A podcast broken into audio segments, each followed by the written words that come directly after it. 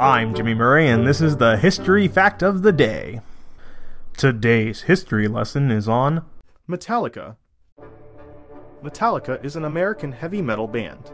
The band was formed in Los Angeles by vocalist, guitarist James Hetfield, and drummer Lars Ulrich, and has been based in San Francisco for most of its career.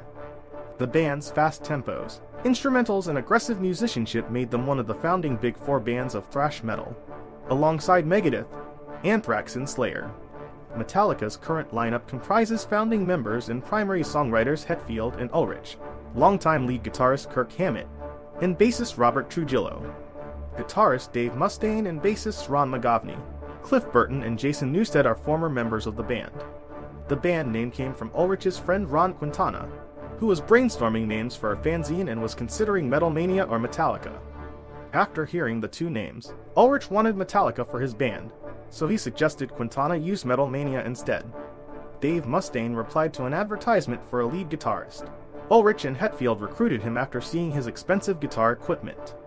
In early 1982, Metallica recorded its first original song, Hit the Lights, for the Metal Massacre I compilation.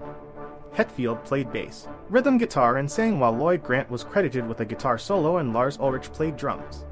Metal Massacre 1 was released on June 14, 1982. Early pressings listed the band incorrectly as Metallica, angering the band. On December 8, 2013, the band played a show called Freeze Em All in Antarctica, becoming the first band to play on all seven continents. The performance was filmed and released as a live album the same month.